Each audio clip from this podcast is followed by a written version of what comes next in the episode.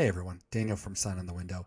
I thought I already edited this episode uh, before we took a an extended uh, break, which is announced near the end of this episode. Turns out I didn't do it. So here it is as a Christmas bonus treat. Uh, episode 135, Guess I'm Doing Fine. We'll be back very soon for our Christmas special that you'll hear in the next couple of days if you're listening to this live. And if not, hopefully we're in 2022. We plan to pick up right where this left off. We're going to leave you in suspense. At the end of the episode, we'll pick the next track uh, that, that we're going to be cover or tracks as it turns out. So we'll see you then and enjoy. Guess I'm doing.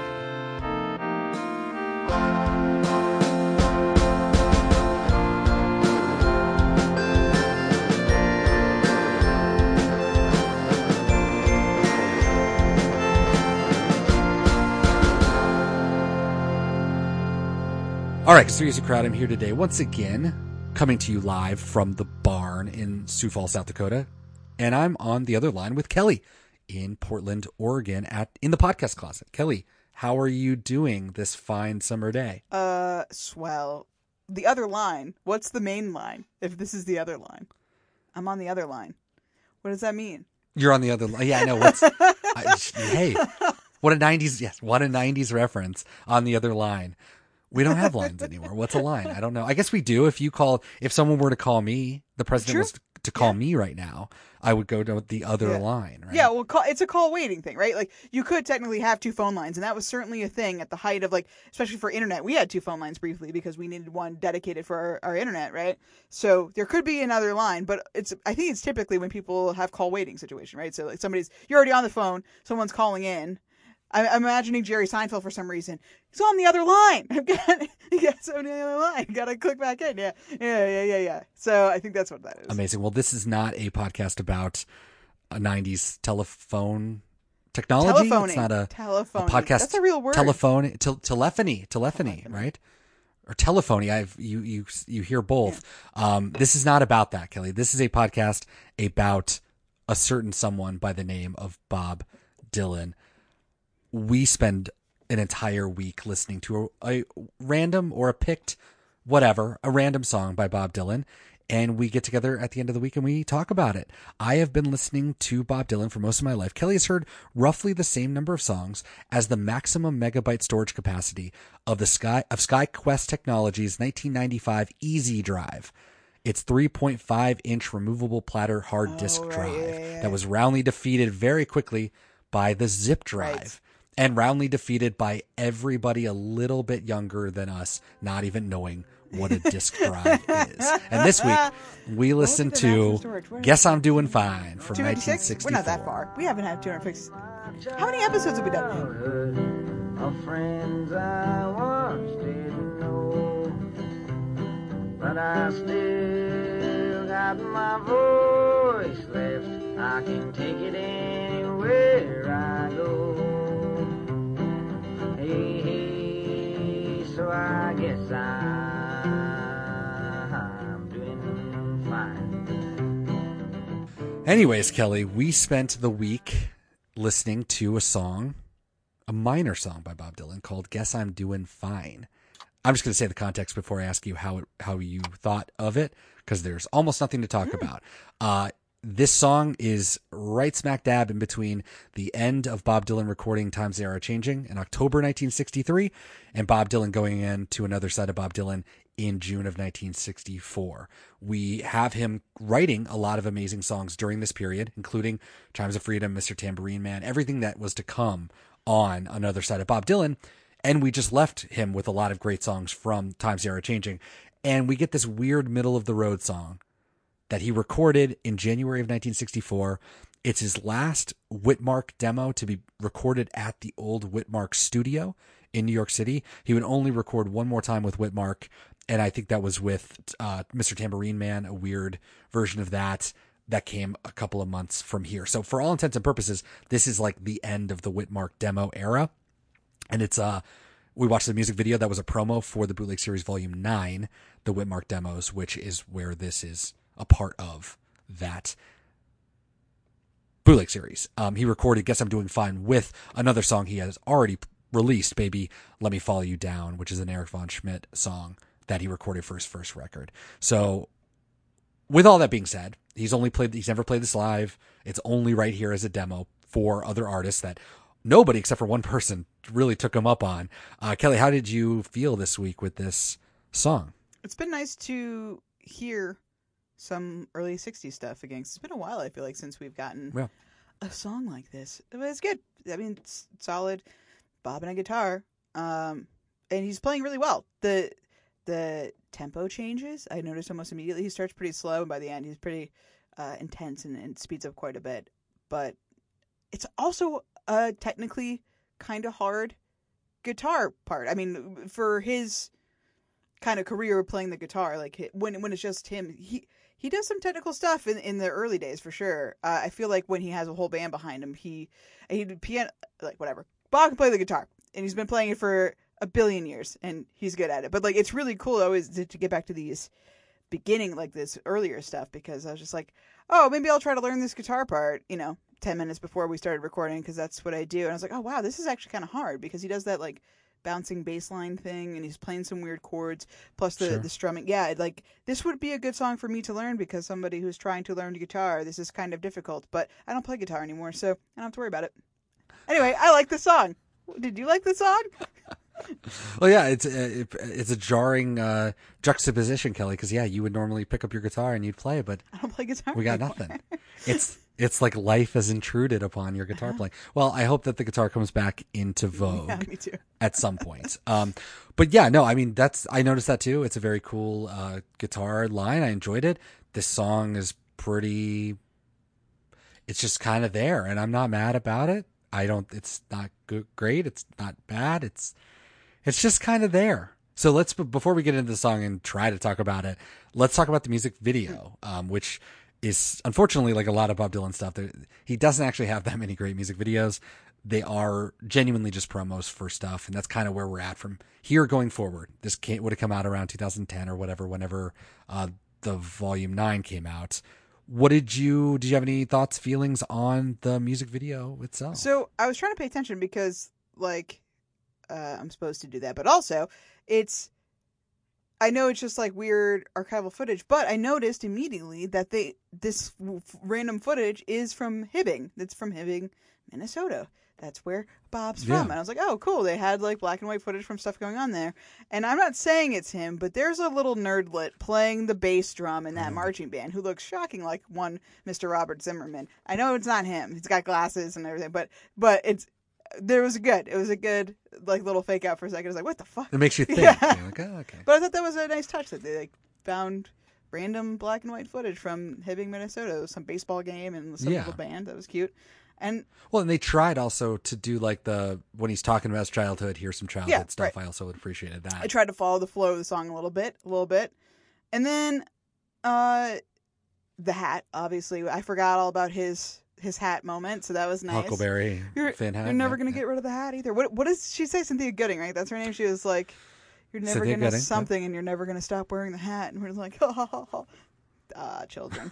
um, children. and then like it cuts to the well, it's a minute shorter. They cut out two verses of the song. They cut out the trouble, oh trouble verse, and the ne- have never had no armies verse. Um, Yeah. But when they, I think it's when they do the kicked and whipped and trampled on one, they show a picture. Is that Stalin? Is it like st- video of Stalin and then video of Mm-hmm. Castro, and then video of JFK? Right. What and civil rights it's- yeah, protests. yeah. Yeah. What does it mean? Yeah. I know. It's, it's well, there, it's also anachronistic. Like JFK, Ca- Castro, they're all close, but like Stalin died in '53. So Yeah, what the f- Bob was only nine years old when he died, or no, he was thir- well 13. But you know, it's like what what are we doing here? I don't So- think he was right petting that this part- song I- when when that happened. No. Well, and also like the archival footage, I think is you know it, it's like Pretty Sarah. It's supposed to make us feel something. You know, remember Pretty Sarah? It was all like based on a carnival or whatever, and we just saw these old timey, you know, footage of people just back in the fifties and stuff. I think it's just supposed to make you feel something. It's kind of cheap, you know, because it's like I've been kicked around and the world's crazy, and it's like here's Stalin, here's.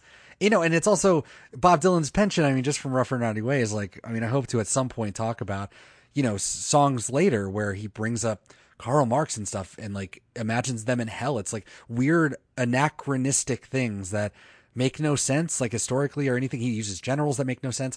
So Bob Dylan's been doing this his whole life. He's just kind of like taking stuff, putting it here. And I feel like with this, he's just like, eh, just pull out some old footage, whatever. Yeah, well, the thing that that's most confusing for me about this this Stalin and Castro thing, it's like you cut out the verse that that would make the most sense for for me. Like the trouble oh trouble one, it's like that whole verse is Yeah. saying there's a lot of crazy shit going on in the world. Like that would make Right. more sense. It would like I don't know. That was just a strange choice to remove that verse and then have like fucking shit from I don't know whatever. But uh, the only other thing I have to say about the video is that I forgot that he doesn't cut his strings, and they stress me out. oh, Like he doesn't Wow. cut the ends off his That- strings from the tuning yeah. pegs, and it's like, uh, uh. So many people do that. They just leave them, and I'm just like, oh, you have to cut them off. I don't like it. Uh, yeah, I mean, I think I think with the Stalin thing too, just because I thought about it, we've talked a little bit about you know time compressing on itself. It's almost like 53, you know, 59, 63. None of it matters. It's all just old timey. Boom. So like the Stalin thing is like you can get pedantic, or you have a kid watching it today. Stalin was around. Like it's all the same, you know. There's here's the USSR, here's Castro. He's so communist.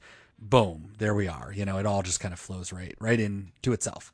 So that's the only other thing I could think. But yeah, the photos I thought were really cool and effective.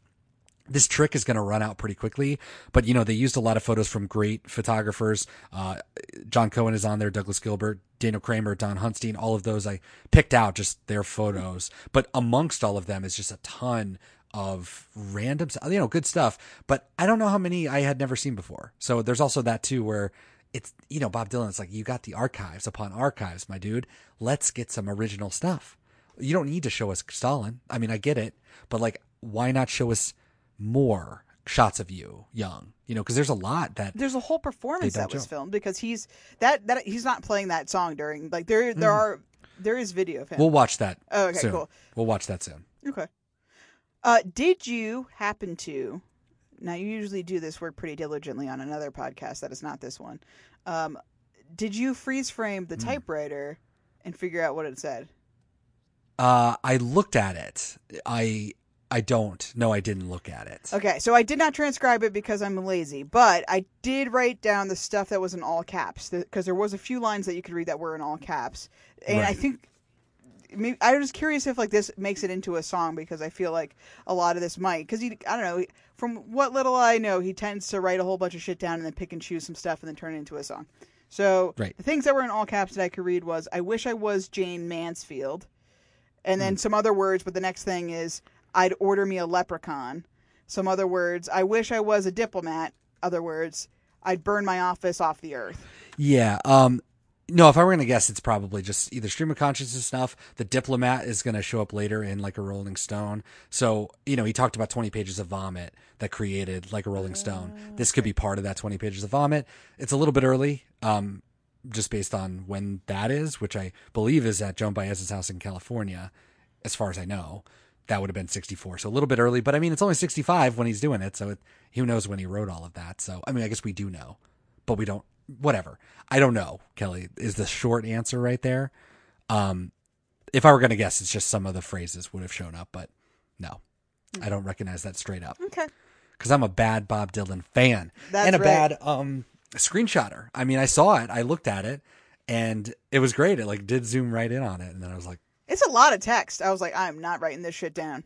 But and that's what he does. You know, you watch him and Don't Look Back, you watch him and all that. He's literally just sitting there typing away, and everybody's got a story of that where he would just walk away while they're having a party, and he would just go start typing. And that's the Witmark demo. The the the the cover photo for that is I think a Douglas Gilbert one of him sitting at a table writing on that fucking typewriter, and that was kind of that was his jam back in the day. So very cool though. The video was cool. The photos were great. They're evocative of a of a certain time period, and luckily the song matches that vibe because it feels like you got that younger Dylan voice.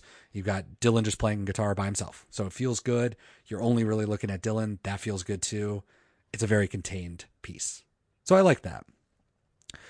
The song itself, however, I do just want to get into a bit and just kind of talk about sort of how general it is, but also if there's anything else to be found, mainly just on my own thoughts about Bob Dylan writing this song and it getting buried away amongst the two, you know, pretty landmark albums. And then you've got this right here. And a lot of people bring that up. You know, this song is right in between Times They Are Changing and another side of Bob Dylan. It's a song that, like a lot of songs during this period, gets lost. We're going to listen to him play at the town hall in New York, where he's performing in between these albums as well in April of 1963, uh, which is actually before Times. He's performing songs like eight songs that never they get recorded but they don't show up on albums. You can listen to something like that, which I'm surprised isn't a bootleg in and of itself, because there's so many great performances on it. And what I feel like the only way to really understand a song like this is that Bob Dylan at this point was kind of like a sponge. He was just recording every single thought that he had, just like writing on that typewriter. He's overwhelmed with creativity. Is that the best way to put it? I don't know. There's so much Prolific. He's being very prolific. prolific, but prolific can sometimes be bad. It's everything he's doing is just really good. I mean, it's pro, he's prolific. He's incredibly creative. Just, I mean, in terms of songwriting, it's not just about derivatively making a lot of stuff. Everything that he's doing is very different, very I don't know. It's, it's it's bending American music into a different way while it's happening, and this song doesn't do that at all. It is in between the great songs like "Chimes of Freedom," "Mr. Tambourine Man." Those songs are about to be written, and then before this was like "Restless Farewell," "Percy Song," "One Too Many Mornings." Great songs there, and then you have this little tiny little tiny banger right here where he just you know played it. No one no one covered it. We have one cover on our playlist, and that's all I've ever heard of it. You know, it's completely disappears. And maybe the best way to think about it is that he, with the Witmark people owning him going in there playing songs, he luckily enough we just get to hear it because there's probably tons of songs from that era that he just never got a chance to record. But i think that he was just playing anything that came to his mind and you never know what's going to stick. And so it's cool that we have it but i understand why this is not on an album or anything like that. Although there's a lot of other songs from this era that i don't understand. Why they got nixed from albums, you know, and that's a very much a Bob Dylan trope. But this one feels very minor, and um, it never showed up on an album, never never played live either, and that's probably for the best. So. Trouble,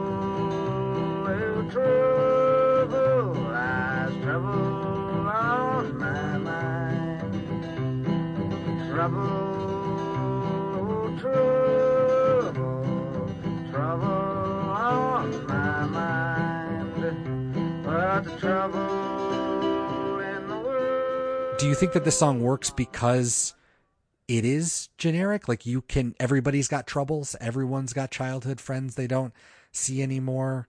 You know, like all, all of the, all these verses, like, oh, okay. totally. This song is like crazy accessible, right? Especially yeah. when Bob Dylan gets, can get so esoteric or whatever. But yeah, this is uh, definitely a pretty straightforward pop song in that anybody can relate to it the court like the song is repetitive in that it's like the verses have the same refrain. It, we don't get like a chorus chorus per se, but the hey, I guess I'm doing you know hey, so I guess I'm doing fine happens at the end of every verse.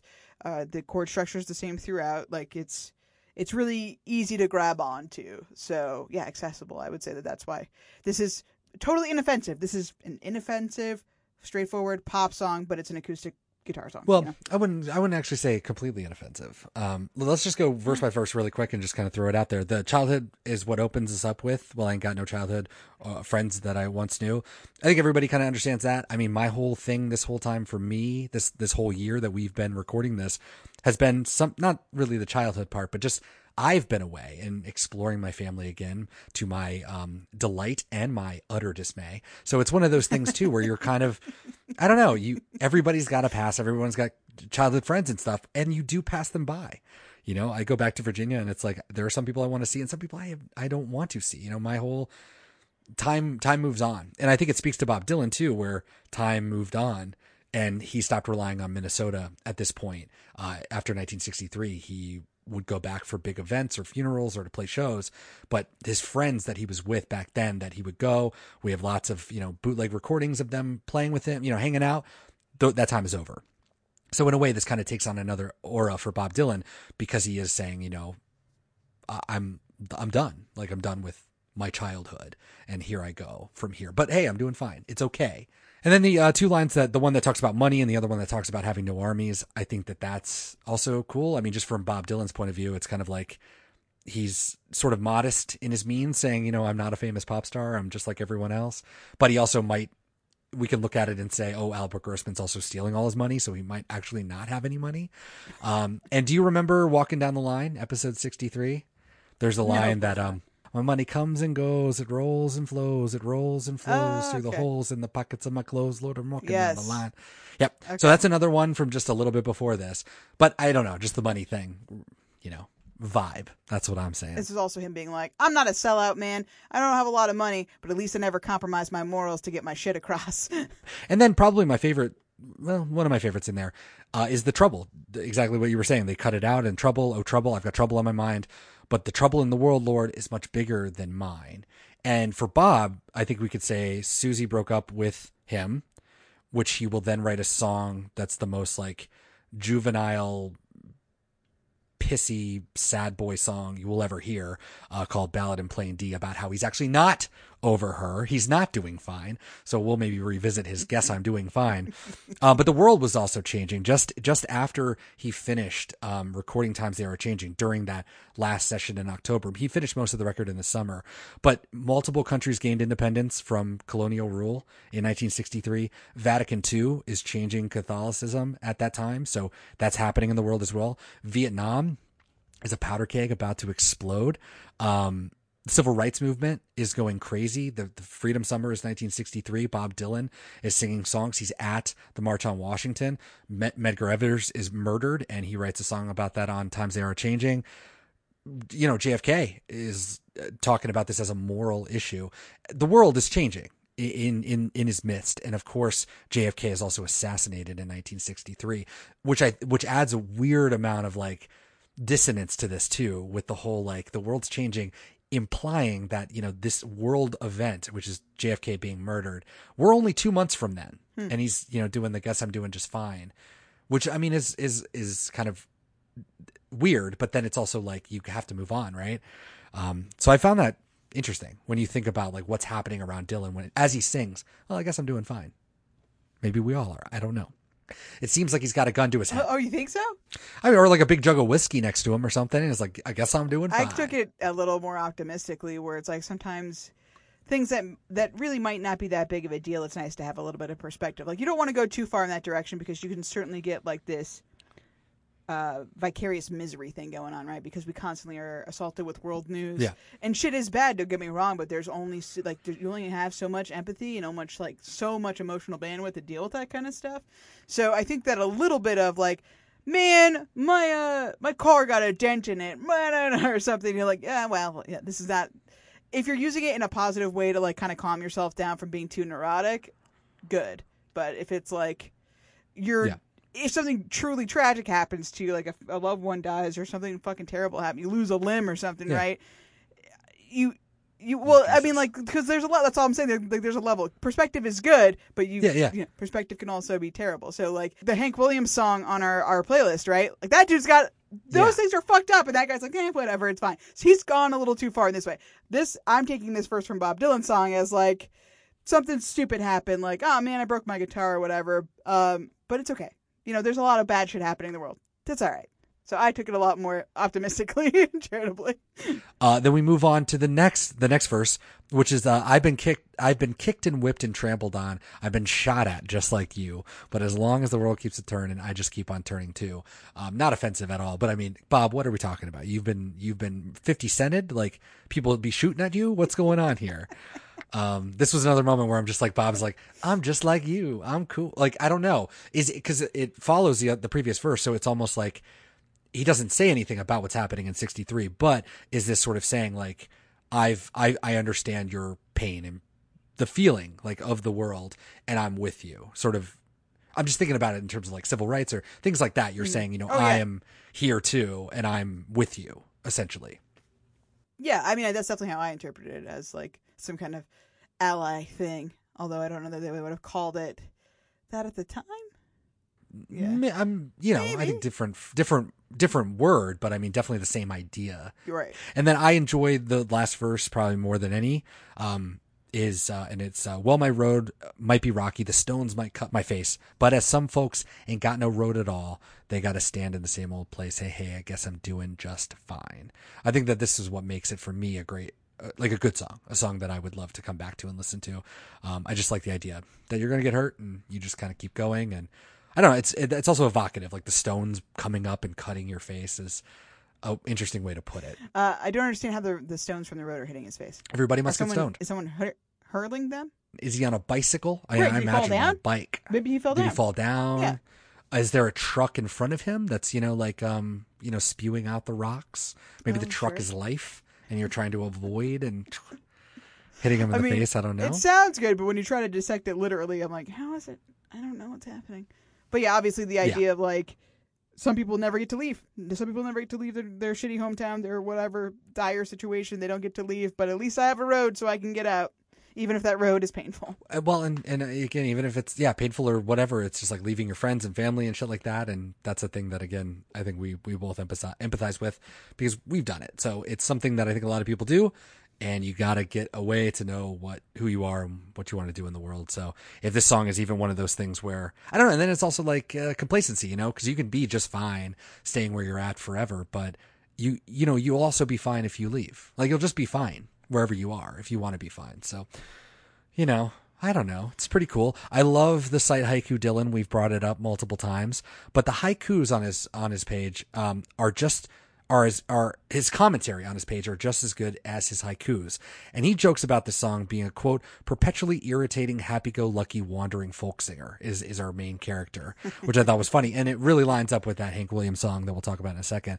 Um, but he he lines up essentially what the what this folk singer is saying, which is no childhood, no friends, but I have a voice, no money, but I'm still around, trouble on my mind, but other people have more trouble um, than I do, no armies, but I have one good friend. People have kicked me, whipped me, trampled on me, and shot me, but I'm alive. Rocky road, stones in my face, but at least I have a road.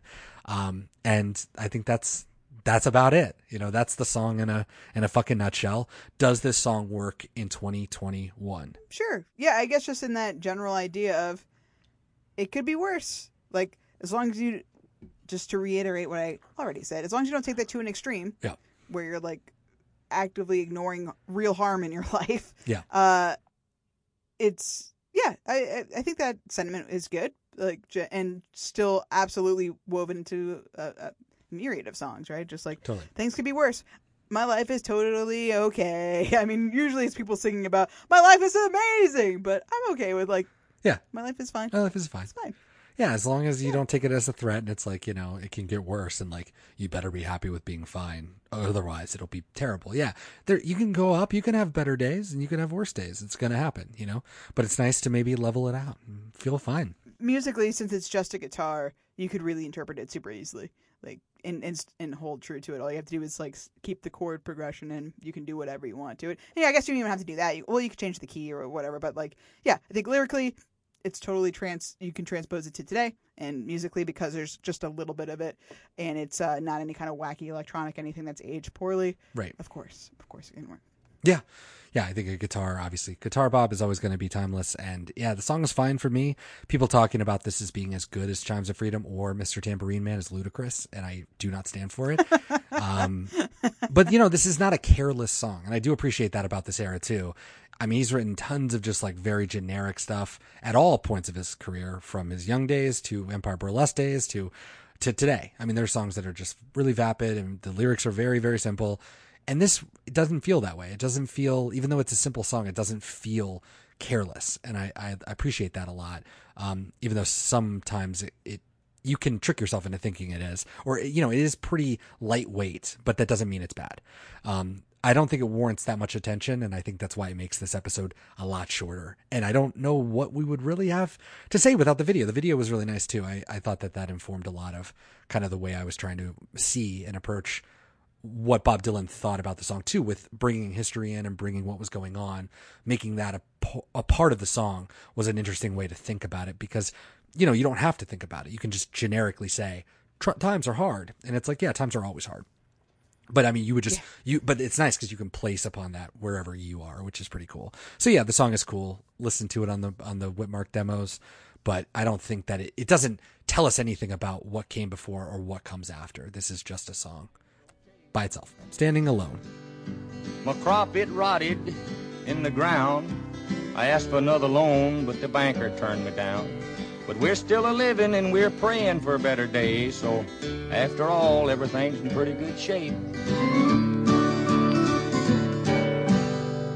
Kelly, we are a real podcast with hopes and dreams and feelings and emotions. Oh, wow. We've we're coming to life. We're we're almost in kindergarten. This podcast is growing up, Kelly, and if you want to Wow. keep track of our of our progressions in our in our lives as 5-year-old as a 5-year-old podcast, this is a really bad analogy, but you can go and follow us intermittently on Twitter, on Instagram, Facebook, you know, all the places that you love. If you want to pay for our education and our clothing and stuff like that, then you can Oh, wow. you can give us a dollar on Patreon and we'll shout you out. You'll support an episode and we'll love you for it. And that's just true. Um, maybe when we learn how to write, when the podcast gets skills with the pen, we'll write you a letter and we'll say hello, thank you, in big crayon letters. Um, nice. at some point, you know. Does this all work for everybody? We have a website, sotwpod.com. You can also go there. It's just a website and you can follow us on Spotify. You know, we have a playlist. Uh, see that my playlist is kept clean if you want to see live wherever we are in real time, or you can go to sotwpod.com and find every playlist that we have, including big ones for all of our seasons and all that kind of stuff. Lots of fun stuff out there in the world. Kelly, we had a really interesting playlist this week. How did you feel about our playlist? I thought it was good and short, under an hour. Good for with a good, good, for us. Amount of songs, and I did take a couple of, uh, of them off, which we will get to. Um, but welcome back to the playlist, our playlist world. Only three, only Wow, lots of three new ones. repeats, which is great. So Hank Williams uh, six times with Everything's Okay. I wonder if Bob had this in mind at all. I mean, he takes from everything, and he's heard so many different classic folk songs. And this, I this is the like obviously primary blues idea, just like the hardship song, right? Like that's it's not anything new, even Hank Williams, I'm sure. But I thought that it was. It, for one, it's really fun and easy. It's short and it's just like upbeat for being so fucked up. Uh, and two, it really throws into stark contrast of what kind of I was saying. Like Bob's song is like, yeah, th- th- things could be worse, and I'm okay. Like legitimately, I am okay.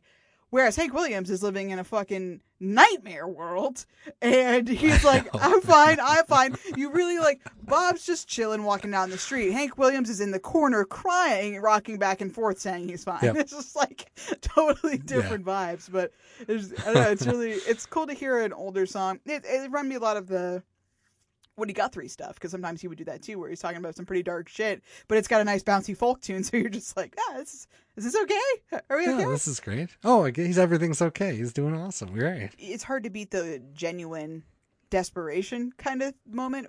And I Mm-hmm. like that Bob didn't force that. He didn't pretend that his life was Hank Williams' life, right? Like this is more true to him, and that's why I think it's it's colored that way, where it's like, yeah, I'm, I'm generally okay, versus Hank Williams, who's just like totally not okay. And the Luke the Drifter thing is is also was an influential thing for Bob because it was a character thing as well, Sure. where you can stylize and make things a lot more dramatic and darker and stuff. Where you can you can feel a, a sense of like, yeah, I'll disassociate a bit from this person, um, which which was something I know Bob Dylan like Oh, does totally. and appreciates a lot. Beck for f- the fifth time, guess I'm doing fine, which is a pretty obvious one to put on there, which is a great song. And the Beatles for the thirteenth time with I Feel Fine. Did you ever listen to Sea Change back in the day? That was a huge thing back in 2002. Uh, I've heard. So Beck, I've tried to go back and listen to because he should be somebody that I like. He's one of those people like uh, Bowie or Prince, where it's every he's like really highly lauded, uh, awarded like Grammys. Like he's a well respected artist, and I appreciate some of the stuff he does, but I just like don't love all of it. Right. Um. So I mean, I, I've obviously heard all the big stuff. I've heard some stuff from Sea Change. We've had some other songs from Sea Change on our, our playlist. we have. And. I like this song. Like I, I want to, I want to give him a shot. Just like I've, you know, gone back and listened to Bowie's stuff, and one day I'll try to listen to Prince's stuff. I mean, I've tried a couple of times, but it's just like Yeah. so much of it I have to just skip on through. So it's like I would really have to sit and do it, so I could just like, not for me, skip, skip. But usually I just like put a playlist on, and I'm walking around, and I don't have the time to reach in my pocket and press skip. You know what I mean? Like it's, it's a hard out there. it's really hard out there. So the question of have I listened to Sea Change? No. All the way through? No. Have I listened to some Beck? Yes, kind of. Am I into Beck? Mm, probably not. Uh, welcome to a lot of people. And I'll just kind of shout them. And if you want to add commentary, please do, because there's a lot of fun ones here. Animal House, I'm okay. Martha Reeves and the Vandellas, love Guess Who. That's the first one for them? Really? Wow. That's the first one for them. Yeah, yeah. Uh, Chick, Chick, Chick, which are the three exclamation points. Fine, fine, fine. VHS Ghost, I'm fine. I feel like I must have listened to this person before. There's certainly someone that would be in my my orbit, but I I can't say that I'm familiar off the bat. Oh no, they're really small. Really, really small. Huh. I'm thinking of East Ghost, I think, is who I'm confusing this with. But similar vibes. Catholic Action, doing well. Never heard of Catholic Action. Kelly, that was No idea, nice- but nice, great. Uh, of course, yeah, the Mighty Mighty Bosstones. Someday, I suppose. Excellent. I Oh, mean, what a what a good Ah! one. That felt so good to have I know. The Bosstones What are a great great. guitar line. I'm gonna have to learn that. Uh, Hold tight. I guess this is fucking up from the Blizzard of '96. Great stuff. And modern baseball round out our pop punk corner uh, with "Fine Great" from I think 2016, their their last album. The only cover I could find of "Guess I'm Doing Fine" is a man named Hamilton Camp that I've never heard of before. Really? But I thought he did a pretty good job. Yeah. I'm kind of surprised because if you if you dip into his artist profile, he clearly has made a bit of a career off of covering uh, Bob Dylan. That's kind of his thing. He seems to be answering the question: What if Bob Dylan was a classically good singer?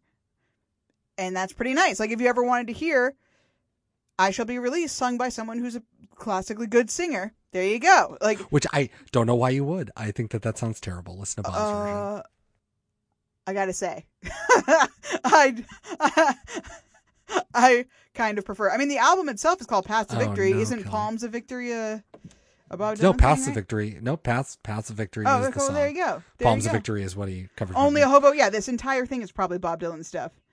Girl from the North Country, Ruby at walking down the line. So many people have made a career on Bob Dylan's back. oh yeah, well the Hamilton Camp. Byrds. I mean, the Byrds are obviously the most famous. Well, one, but they, like, they but they've all their stuff. Like I mean, I'm talking like this guy. I wonder what else he's done. oh yeah, sure. Has he? I don't know. But I gotta say, the guitar is tight. Like, and his voice is great. Not mad at it. Not mad at it. He died in 2005. I'm on his Wikipedia. It's quite long. He's he's hanging out here. Hmm. Hmm. Um, right before his 71st birthday. That's sad. He has.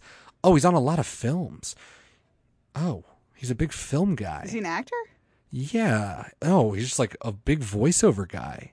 Apparently, at the end. I mean, he is like. Dude, he's on Darkwing Duck. He was on TaleSpin. Chip and Dale Oh, Rescue shit. Rangers. Dick Tracy, let's go. Paddington Bear. Little Mermaid. Oh, he's a part of additional Wow. voices. I don't know what that means. Teenage Mutant Ninja Turtles. He was Weasel. I don't know who Weasel is. He's in Aladdin. He's in a lot of stuff. I wonder how much you could Wow. make doing this. He's on like a hundred thousand things. oh my god! When I was a kid, I wanted to be a voice actor more than anything. Uh, that's like the dream. Wow. Anyways, the deep dive on Hamilton Camp. I've never heard of him. So let's just say that. Yeah, if you love covers, I mean, there's so many people that love covers of Bob Dylan. My grandma would say the same. Uh, a couple more. Nick Early, Guesstimate. Oh yeah, I was just trying to think of words like guess I'm doing fine. I'm like, okay, so guess, hypothesize. Okay, what else do we got? And that's why I was like, suppose, I suppose, I guess, I suppose. You see what I did? I'm so clever. Oh, I did see. This time I understood completely. A band called Playing God, Hypothesize, Ah! which was So good. awesome. So good. Very strong Strawberry Girls vibe, which is an all instrumental uh, guitar rock kind of minus the berry, but no vocals uh, band. Although sometimes they have a guest vocal that I was like super into for a minute once we had him on the playlist uh, last year, maybe. But yeah, same kind of thing. Great, great stuff. Great all instrumental guitar rock. Great rock. stuff. I'm totally here for that. And then an artist called Young Ping Lu oh, is, Oh, is what that it what that- translates okay. to. And the song is I'm Fine. And the album is like a weird long title about playing guitar, cl- classic guitar playing or something. There's only so many listeners on Spotify, and it's weird because it's like three of them are in Japan and then it's Sioux Falls, South Dakota. And I'm like, Hmm. oh, that's me. That's going to throw that person off hardcore. Like, why is there someone in Sioux Falls and then one to for Portland, Oregon. It's gonna be one there too. Exactly, which is crazy. So that was really cool, and another kind of instrumental, you know, sort of playing. Oh, guitar, beautiful technical beautiful acoustic stuff. guitar playing. Like really, really nice. Yeah, and I think the whole thing is is that. And then we have to close with uh, really great stuff. Shaquille O'Neal, Okay. Uh, I'm outstanding. Have you? Did you ever? Did you know this existed? Yes, I oh I knew Shaq? Fu and oh yeah, Shaq Diesel. I mean, absolutely, I knew that those two Really? existed. I had no idea this existed. You didn't even And, know like, he was a rapper? No, Oh, Kelly, what? Yeah, I did. I know. I had no did know. idea. Yeah. I I went into like a mini shame spiral right before we recorded because I was like, okay, my experience with athletes or people who are not musicians doing music is generally terrible. Like, see my condemnation of Bruce Willis from another episode ago. Right. I like. And the other thing I can think of was like the Bears. Was it the Bears defensive Oh, they line did from the like super- 80s or whatever? All of them, the whole, the all of the Bears did the Super Super Bowl shuffle. Yeah, Right. Yes. That's like immediately what comes to mind when I'm like athletes doing corny, music. corny shit. Yeah, Terrible. This is so good. This is so unironically good. I Yeah. was like blown the fuck away. I could not believe that I was ready for him to just like be mumble talking. Yo, I'm here doing raps with my friend. Like, you know, cl- classic Yeah. like bad for me, sorry. Sorry all 80s rap, but like classic Run DMC that like we've got a very specific rhyme scheme. We all talk like this. So I was Yeah. ready for that to be that. And I was just like, "Oh my god, this is so fucking good!" And then I was like, "Fucking Phife Dawg, what is happening?" So I like I went into a little bit. So yeah, Shaq Diesel, 1993, fucking the the Fu-Schnickens. I had no idea who the fuck they were. So they basically, Oh, uh, I don't know think what that it's is. yeah. So I think that's how you say it. I, again, embarrassed, embarrassed because I I feel like I have a little bit of awareness of early '90s hip hop because I'm very much a fan of a lot Yeah. of that stuff. So I was shocked that I have never heard of this group before. Um, so they're like like the spiritual predecessors of of or not predecessors. What's the thing that comes after? The thing after, like De La Soul. Um, they're like really Tribe Called Quest adjacent. Clearly, like Phife Dawg shows up on uh, a couple of their things. But yeah, Fu-Schnickens. It's a made up thing. So Foo is supposed to mean community. Schnickens is a made up thing that that word that means like togetherness. But it's these three guys. Of course, I don't know their names, but they like had two albums in the very early '90s. They formed in '88. And it's so fucking good. The way that they're like spitting their lyrics super duper fast and like comically sometimes, like it's you've definitely heard this style of stuff before, but I've never heard that. It's like kind of like Diggable Plan. It's kind of like all that stuff, but like Yeah. I've never heard of these. Not on my radar, not at all. Like the Shaq stuff aside, I mean the there's a couple of songs on that Shaq Diesel album that have two million listens. The What's Up Doc, I think is yeah, that's the one that Phife Dawg's on, or one of the ones that Phife Dawg's on because he's also on I'm Outstanding. Well, you, I mean, you got to watch the shit. videos too. They're hilarious. I mean, it's such a, a time capsule of. He was. I mean, he was the biggest athlete in the world. I mean, physically, but also like for that moment, uh, he was drafted in I think '92 from LSU, and he was huge. But later on, he would hold it against Kobe, Allen Iverson, uh, Penny Hardaway, his own teammate uh, on the Orlando Magic, for releasing raps that he thought were lesser, and he actually has something to back it up with. I had no idea. I had no Yeah. idea that was a thing. Yeah, so I've heard the the like words Shaq Fu before, but I thought it was just like yeah, like something uh, some, from like a- Kazam or something. Yeah. Oh, maybe. Oh no, I thought more it was just like somebody said that like sub sports announcer was like, "Wow, look at his plague. That's Shaq Fu for you, baby." You know, like where it's uh, what's the Portland thing? Rip City, like something dumb that like not whatever. Somebody just off the cuff said about him, and it just became this thing that followed him. I didn't realize that there was Sure. an album, but looking at that Shaq Fu album, fucking Riz is on it, and like Yeah. There's a whole bunch of different. st- But anyway, Shaq Why wouldn't Diesel. you? I mean, you're gonna get paid. Oh my god. you're gonna get paid. what a legitimately great fucking early 90s hip hop album. I am floored and I am so stoked that I got to find out about uh Fu-Schnickens because of this. I like holy shit. I never knew. D- Are you gonna listen to all of Shaq, or are you going down a Shaq deep dive here? Or uh, I don't know. Maybe I will. I'm more excited about the Food Okay. Schnickens because there's only there's only two albums and they had a couple other singles. They just kind of disappeared. I've been kicked and whipped and trampled on. I've been shot at just like you. I've been kicked and whipped and trampled on. I've been shot at just like you. But as long as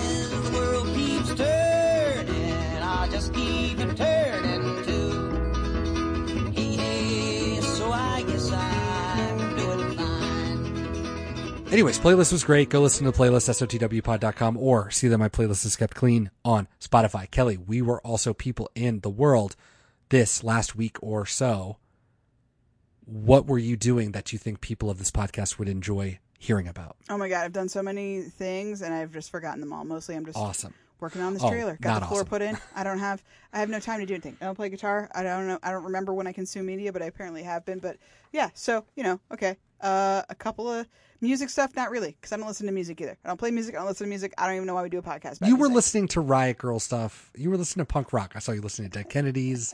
You were rocking some true. stuff. So Yeah. don't fucking lie. Uh, yeah. So Sleater-Kinney did do um, a takeover of Spotify's Riot Grrrl playlist. So it's basically like I, supposedly they curated the playlist for whatever time that they did. It was just a way to put on a couple other songs from their newest album and um, do some stuff. I think there was a couple of really big uh, gaps in the Riot Grrrl playlist, but it was an overall like if you've never heard any, and then, and then try to incorporate newer stuff. Uh, there was a fucking dude on there. I don't know how I feel about that. Uh, and then like some people from 2018 and stuff. Did you more things. know that they played at Sauvie Island this last week? what? They like there was a there was a well no it was like a concert for just like out at Sauvie Island, just like a little minimal like bring your blankets and sit around concert, and they had a special guest, and the special guest was Sleater-Kinney, who played for I think they only played like four songs, but it was their first concert since the pandemic, so What the fuck? yeah, so they but they had a full band. I mean, it was them plus like drummer, bassist, and another guitarist. Like there were like six people on stage. So. Yeah, so I think you can probably find it online. I mean, I'm sure people recorded Whatever. it. I wouldn't have went anyway. Sauvie Island's a nightmare to get to. It's. We so one of our last shows. Kelly, was Sleater-Kinney. so Yeah. we we're fine. We survived. I've seen them twice. It's fine. Whatever. Okay. So Yes. what? What else to do? Oh yeah, I was listening to Dead Kenny just because like sometimes you forget the Dead Kennedys exist and you're like, I just want to listen to some great punk rock. What can I listen to? It's like, oh my god, fucking Dead Kennedys. I've been listening to God Is an Astronaut, which I talked about a couple episodes Yeah. ago. That I was gonna actually listen to their discography, and I did, and it's great. There's a couple of parts that get a little cheesy because sometimes, like, there's like straight up just piano elements sometimes, and that can get like lean a little saccharine sometimes, so it doesn't totally fit because it's like you know atmospheric guitar, melty kind of stuff. So it's it's a little jarring when that comes in, but for the most part, yeah, fantastic. I, I mean, I've recommended a local band, um, uh, Collective Subconscious before, and it's it's very similar to that. It's very similar to a lot of uh, guitar atmospheric stuff, but it's really really good, really really good. There's elements of like Tool in it that I can see, Nine Inch Nails. Like there's a a lot of things that I like that are in this band, and I'm just really surprised that I never checked them out before. So God is an astronaut, excellent. Uh, and then speaking of Nice. Portland local bands, friend of the pod, Calvin, uh, his band Oh Purification. yeah. Whoa. So Chronoclops Yeah. is no more. Unfortunately, they got Yoko Ono, and I'm Ah. loath to say that, very sexist take, but Whoa. they got Yoko Ono, man. Uh, so no longer exists. Um, but his other band, Purification, which has been around a little bit longer, they have four albums. Their newest album just came out last month. So if you want to check them out on Bandcamp, so it's Purification, just the word Purification.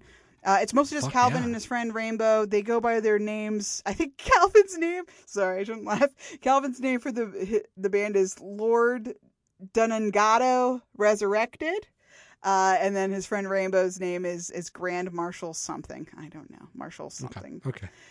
But uh, it's good. It's like I asked him. We actually hung out last night because we uh, we haven't seen him in forever, and we uh, played a new little tabletop RPG. Oh, it's not like a tabletop per se, but it's like it's an RPG game called Kids on Bikes, uh, which is like kind of you create your own town in high school and stuff. It's supposed to be kind of like a Stranger Things vibe. It can be set in any decade between like the 60s and the 90s.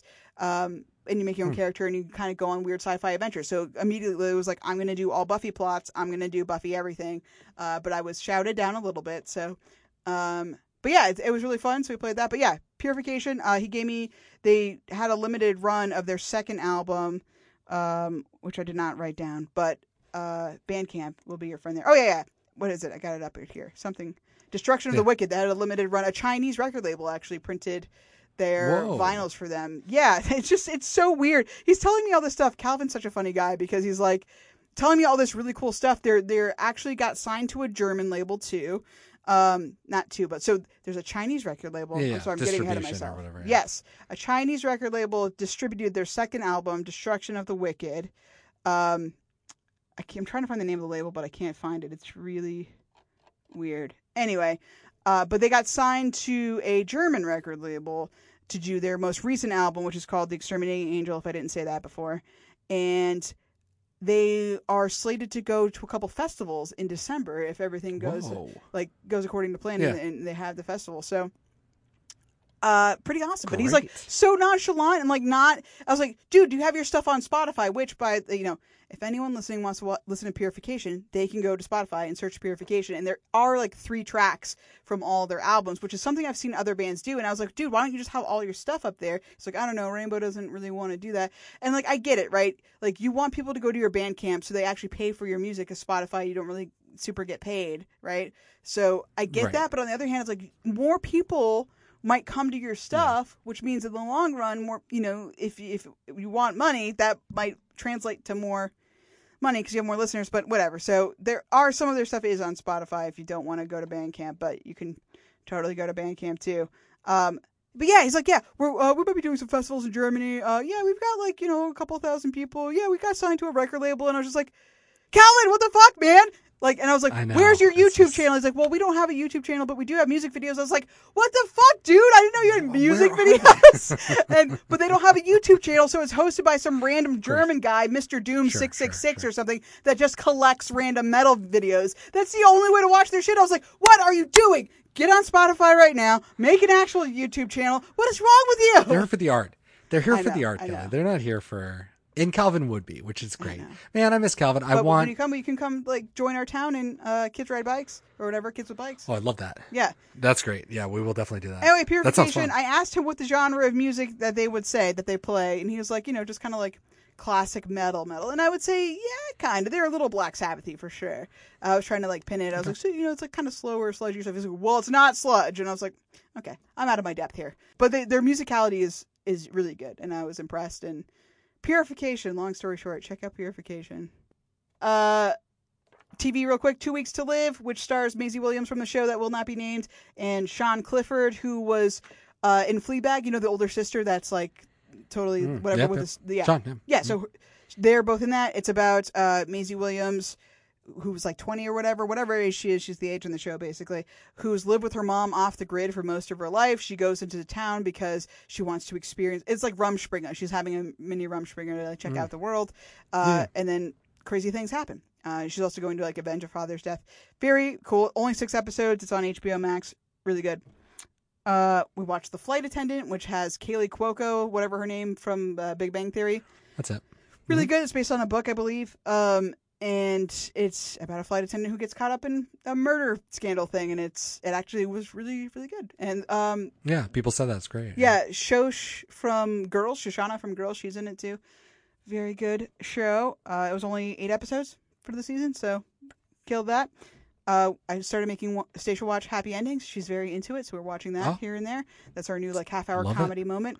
Great, uh, as usual. The best, the best. I watched a documentary about Muscle Shoals. I think it's just called Muscle Shoals. Um, so that was, you know, after I watched my Wrecking Crew documentary, it's like time to watch Muscle Shoals. Um, it was, it was, it was really good. The guy who started Fame Recordings, which is like the recording studio that everybody played at in Muscle Shoals, Rick Hall, his life story is so fucking sad. Like when he was a little Really? kid, his infant brother um, fell back. He was like two and a half or three. Fell backwards into a uh, pit of boiling water, like a bin of boiling water that his mom was doing laundry on, and died. Uh, then his mom, shortly thereafter, left their family and became a prostitute. Um, his dad, who kept their family together on their like, fo- he was poor, super poor. Oh yeah, and then when he was 18, he got married to this girl, or the girl was 18, whatever. His first marriage, uh, she died in a car crash that they were both in. He lived, she died. And then later in his life, his dad, who had taken care of him and the rest of his family on this small farm, he all he wanted to do since he made some money was take care of his dad. So he bought his dad a brand new tractor. The tractor flipped over and killed his dad. It's just like all this shit. It's like unfucking believable. This guy's life story. But yeah, so he Oh, all he was just like narrow mindedly. He's like, I'm gonna fucking make. He lived in his car for a long time. He's like, I'm gonna make it. I'm gonna fucking make this recording studio, and I'm gonna make the best records in the world. I'm gonna fucking do it, and he fucking did. So did. yeah, like think Yeah. of any good music that came out of the South, but even music acts from all over the place, all over the world. Came the Rolling Stones recorded there. Millions and millions of people Yep. were fucking not millions, but a millions and millions of dollars, millions and millions of best selling records. Like That's what Yeah, you meant man, to they- say. Yeah. yeah, yeah, yeah.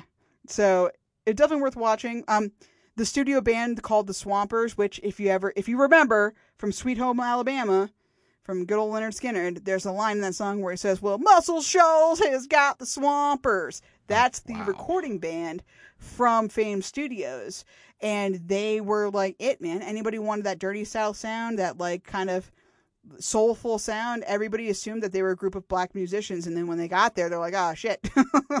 it's like this weird group of white guys. Oh, okay, but like that was the sound. Something about the room, you know, people, all that stuff people say about these magical places and times. Your It's what everybody said about well, that. your Dave and then eventually, like the his, Swampers. his soundboard. Yeah, or yeah, yeah. Sound City. Yep. Yeah, yeah, yeah. So uh, eventually, the Swampers left Rick Hall, and it was like a big thing, and they Mm. started their own recording studio, like basically across the street. That's right. So was like that's what Bob thing. did. I think that's what Bob used because yeah, he didn't use Fame recording for Slow Train Comin', but he recorded with the Muscle Shoals band, which I Yeah. want to say was the alternative to Rick Hall and them. So yeah, did they mention Bob at all down there at all? No, there was a- because he wasn't part- at Fame. So Yeah, well, there was a part. Well, they they talk about both. They talk about I can't remember the name of the other. I think it was just called Muscle Shoals, whatever. I can't remember what it was called, but they talk about all of it. But there's a a a quick montage of like two minutes right at the end where they're just flipping through all the record covers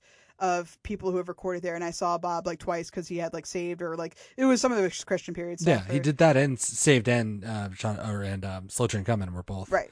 Yeah. were both So- there. But that was it. Yeah, no, he was not definitely not really featured in it. Uh, Alicia Keys was in it for a minute, and she plays at the very end, recording in, in the room, which is pretty neat. Um, but yeah, great documentary. I, I think I watched it on like the Roku channel or something. You can definitely find it for free on like Tubi or, or whatever. Uh, worth watching. It was. I, I don't think it was as good as um, the Wrecking Crew for sure because it was mostly just at some point it becomes a list, right? Of like, and then Aretha recorded here, and then Lisa recorded, and it's like, how interesting is that? But um, just the guy's life story and just the the draw of that place was pretty cool. The, and the Wrecking Crew I, I found on YouTube, so it's queued up for me to watch. So you can watch it there, the full, full documentary there as well. So that is there. Yeah, this is the Muscle Shoals Sound Studio. That's where they recorded. So yeah, it's a four uh, session musicians the, of the Muscle Shoals rhythm section, Right, affectionately called the Swampers, who left Rick Hall's nearby Fame studio in Muscle Shoals to create their own facility. Yep. They moved away in '79, and then Bob came in '79. So Yep. he's probably one of the first people that worked with them. I gotcha. Yeah, that actual that their place, I'm sure Fame is is the same, but they're on the National Register of Historic Places in 2006. So Oh. 3614 Jackson Highway. If- If you're down in Muscle Shoals, Alabama, not Louisiana, Alabama. Yep. Alabama. Um, I listen to. I've been listening to a lot of just like uh, compilations of songs, so not a lot of records. Um, mainly, it's been nice. It's been nice to listen to my yearly playlists, and I've been doing a lot of reading. So I've been reading. I've been listening to a lot of like um, "Calm Before the Storm" is a Spotify playlist. That's like a lot of you know rock. That's you know "Explosions in the Sky," "God is an Astronaut," all of those bands. You know anything without lyrics. So I, I've been enjoying that a lot. Um, a couple bands, The Descendents, came out with a new quote unquote new album called Ninth and Walnut. Pretty cool. Um, you know, famously, everybody knows Milo Goes to College Right. uh, from back in 1982. That was like the last Descendents record for a long time. Um, they actually recorded songs before and after that, and they went in the year 2002 with the original band because the band original band broke up after that because Milo went to college and became a biochemistry. You know that was his career, um, and they uh, got together in 2002 and they as the original band and recorded a lot of their earl those songs which i thought was really cool because some of the songs have a little bit of problematic stuff in them you're kind of like oh you wouldn't write that today. So i think that they tried to be like as faithful to the lyrics of the songs from that time period and they re-recorded a couple of like early seven inches as well um, which are which is pretty cool because they sound exactly the same but just really good quality and they finished it in 2020 um, so you know, it's it sounds really good. So it's this weird thing where you know everything sounds really current, but it's this old version of the Descendents that doesn't really exist anymore. So that's pretty cool. Um, you mentioned it already, but I listened to the first. I watched two two movies. One of them you mentioned is Bo Burnham's Inside. Yep. I enjoyed it a lot. I want to say that I really really liked it. Um, but I thought when you said Bo Burnham, and this whole time. I thought that it was Jeff Dunham. Oh my God. I didn't I didn't know who Bo Burnham was. And now it's so funny because I'm like, obviously I went back once I once I thought about all of this. I was like, Bo Burnham, yes, he's the guy. I've seen him on Comedy Central before. I've never watched any of his stuff. I think it was a little bit too old for it or something, or I just wasn't into comedy like that. I remember he's the song guy. I know all of that. He was also in Parks and Rec. Fucking didn't yeah. even Yeah. Oh, register Oh, yeah. to me. I want to say I really enjoyed this. I really loved it. Um, you know, all eyes on me is like fucking fire. And you know, hearing that over and over again on TikTok, having it contextualized, having it with there where he's like his eyes are looking right at you. I thought was fucking awesome. The canned laughter was fucking scary. Well, go watch Words. Words uh, was 2017, I think, uh, on Netflix. That was his last special, so it's on Netflix. Yeah, I really liked Words. it. And the second one I watched, Kelly, which I, you definitely need to watch. It just came out, but I would love to hear your take on it uh, at some point. Is Woodstock '99 Peace, Love, and Rage? Yeah, I saw that you watched it on Fucking HBO. awesome. I really want to watch that. Great. Yeah. And it's really like I listened to the Spotify, who also made this. Um, the Ringer Films made this, but the Ringer Podcast Network made an eight episode arc on this. Steven Hyden, I want to say friend of the pod, but that's probably not allowed. He does follow this podcast, but he he produced the whole. He wrote a lot of it, and he's in the documentary as well. And he follows us, Kelly. So when you see him, give him a, give him a little shout. Um, anyways, uh, it was really great. I mean, it's a pretty straightforward telling of stuff, but I just I remember I was watching it with grandma, and grandma vaguely remembered the fires and kind of like the general chaos of it all. But I was like, grandma, I was only twelve in 1999, but I feel like I could have been. I was so close to being this person. Like I was the person being advertised to, to be this angry frat boy Oh yeah. you know, they they spend a lot of time, like the podcast, talking about sexual assault, all the women being groped, all the fires, the rape frat boy energy, um, which wasn't everybody, but certainly was enough. And and this documentary was great. All this found footage, man, they use it. Uh, to to great effect. Where there's moments where they're like tearing down the peace, love, and harmony murals that they put up beforehand, and you know you have people that are just like, this is what we're going to be fucking remembered for, like this type of shit. You know, like people were embarrassed at the time for all those frat boys like burning this place to the ground.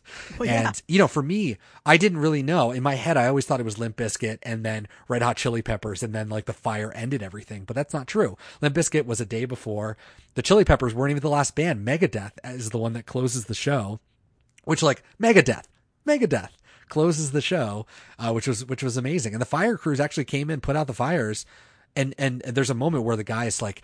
Uh, one of the guys, he's like, I never thought I would be involved in a riot, you know, but but they did. They rioted, they stole the shit, uh, went into all the booths, stole all these things that they were being gouged. That's the other thing too. Water was four dollars, food was even more expensive, and these people are like, we're just poor kids, you know.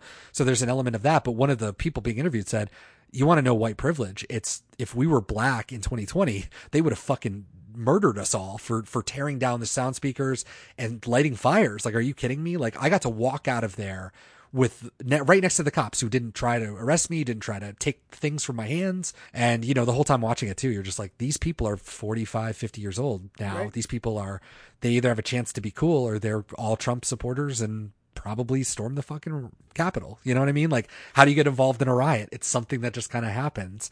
Not to spoil it, and there's not really any spoilers, but the people that put on the show, they blamed it all on MTV hmm. and called it mm-hmm. MTV stock. And it's like, and you know, at this point, I kind of, I, I remember growing up, I thought I hated Fred Durst because I thought he was part of this whole thing too. But I have, I have, I don't think that at all now. I'm like, this, this was a powder keg that was going to go off. And like Fred Durst, yeah, but he was also a limp, he was performing Limp Bizkit. Like, I don't, you cannot be mad at them for fucking performing the show.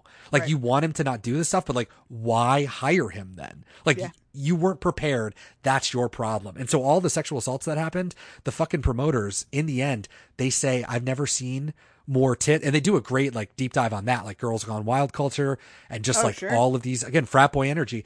And they, and the guys, the fucking dudes who put it on were like, you wouldn't believe it, but they fucking are like, I've never seen so many like naked topless girls Yeah, I bet. they are the ones to blame for being groped. the camera just lingers on them.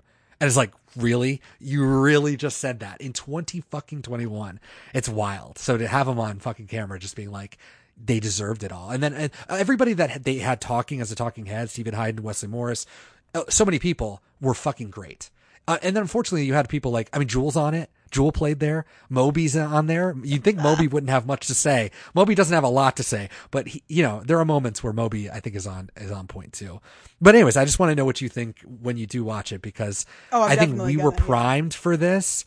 And I gotta say, watching like I sang break stuff for the first time in like 15 years, so that was really fun.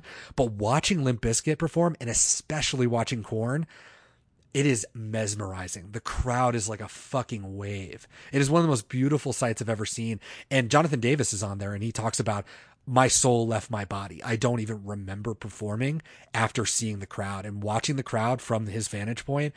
I it's got to be a career highlight for him. I can't Oh, imagine yeah. topping 350,000 people just and he said you saw how sound traveled because there were three different sound stations. It was so big. There were 400,000 people there. So you watched as as people all the way in the back were reacting to your voice after the people, and it's fuck. You can see it. It's so good. I gotta say, the whole thing I kept thinking too was like, can this happen today? They they they compare it with Coachella, which started in '99, a couple months after this, and Coachella obviously continues. Woodstock, which I which I think is is a grift at this point. Those guys are grifters, and they're just using the name for no reason, and they don't want any responsibility for anything that goes wrong. I think that we're so diverse in the type of music we listen to that I don't think we'd ever have. I mean, imagine a bill with Limp Bizkit, Rage Against the Machine, and Metallica back to back to back. That alone is one of the would be one of the biggest shows in 1999. period. Yeah. And that's just one night. That's too much. That's just too much. You know what I mean? It's too lot. much. That's a you lot. gotta like though. That's three three people to like. You gotta you gotta force them apart. I think because one of the people that they followed died um, during the a couple people died. You know at the show. So it's wild. I'm not surprised. I, I'm s- I'm surprised that there wasn't more than three deaths. Like that seems low. Yeah. Yeah. Did you ever I mean, we were too young for that. For me it was all just like lore. Did you ever like think about 99 or was that a big thing for you at all? Yeah, so definitely we're just a little bit too young, but I was absolutely a student of the VH1 uh, recap Yeah. clip shows. I mean, I like sure. I spent a lot of my childhood watching MTV dissect itself after the fact Yeah. uh, uh, on video you know so i like i certainly remember the clips the 94 uh, and i think because this was absolutely intentional the 94 woodstock is the one they they would constantly cut to because it's fun mud throwing uh, you know we've got that amazing nine inch nail performance and just like uh, all Green that kind Day of st- famously yeah, got all the mud too, yeah. so it's just like it, that's the one that they would always, anytime you're like talking about Woodstock, whatever they would cut to, they they really kind of swept it under the rug. My biggest thing I remember about that was not actually the Woodstock thing, but it was, uh, God, I can't remember his fucking name. The guy from Beastie Boys. Uh, anyway, him going up to accept his VMA from probably for probably Intergalactic because that would have been 2000 Intergalactic Planetary, you know, and going up and being like, because of Kathleen Hanna, which I learned from the Punk Singer, which was a documentary about her that came out in 2013, I think.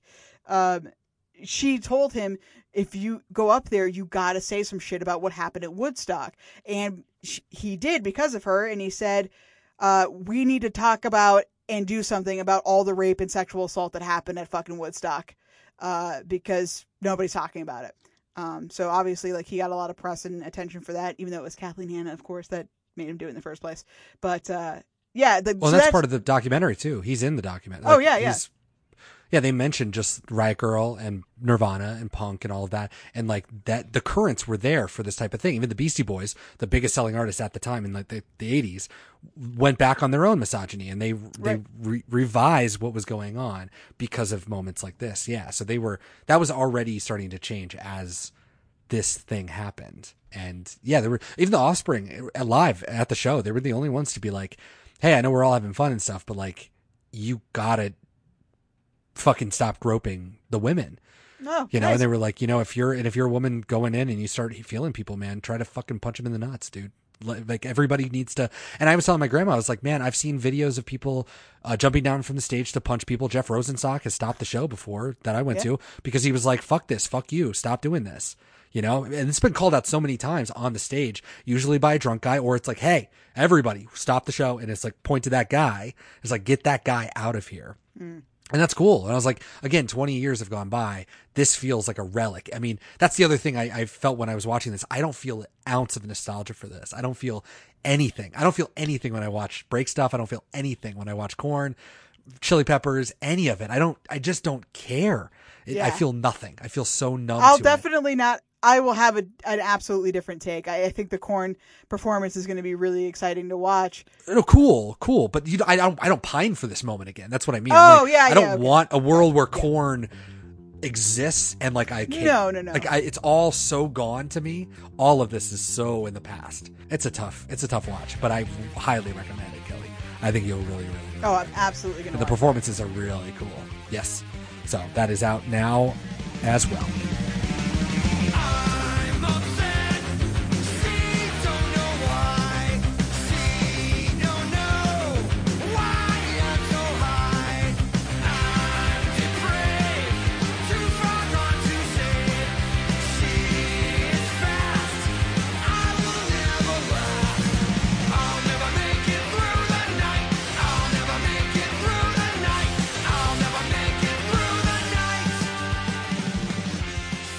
And that's it for me. All right, Kelly. We are done But- with Are we done? Are we really done? Oh, done with the whole uh, the show, the end of the series. Uh, no, we are done with music video month though. This is it. Uh, August is closing down around us, and we are going to be taking a little bit of a break. Kelly, you are going off to Hawaii. Your mom is coming to Oregon. I am leaving the barn in South Dakota in a couple of weeks as well, and then I'll be out there. We'll be hanging out, so I'm sure we'll do some fun stuff, watch some stuff, do some episodes. But I'm thinking of what to do with the next episode, Kelly. Normally, I would have you pull up our sheet and you would give me some random words, but I think we agreed to since we're going to be off for about a month or so to just do a do an album. We haven't done an album yet Oh God, and- that's right. because well to, instead of uh, making it uh, something brand new that we haven't done i want to celebrate the newest bootleg series volume 16 that's coming out in september which is called springtime in new york 1980 to 1985 i believe. That is taking bob dylan's uh, shot of love outtakes. We've done shot of love. Taking empire burlesque outtakes. We've done empire burlesque. And Infidel, famously, the most famous of all of those, are the Infidel outtakes from the album that could have been. And we have never, I mean, we've done four songs, half of Infidels, but we have not listened to all of Infidels. So I think episode 136, we are going to go and listen to all of Infidels. Uh, Kelly, have fun in Hawaii. Don't I get sucked won't. into a volcano. I will not do that either. Okay, good. And I will see you in October in Portland, Oregon. Very excited. Yeah. Very excited. So we're going to celebrate and uh, we'll see you next time for, for Infidels, everybody. Thanks for listening. Goodbye. You know what they say about being to people on the way up. Sooner or later you might meet him coming down. But it's too late to bring him back. Too late, too late, too late, too late, too late to bring him back.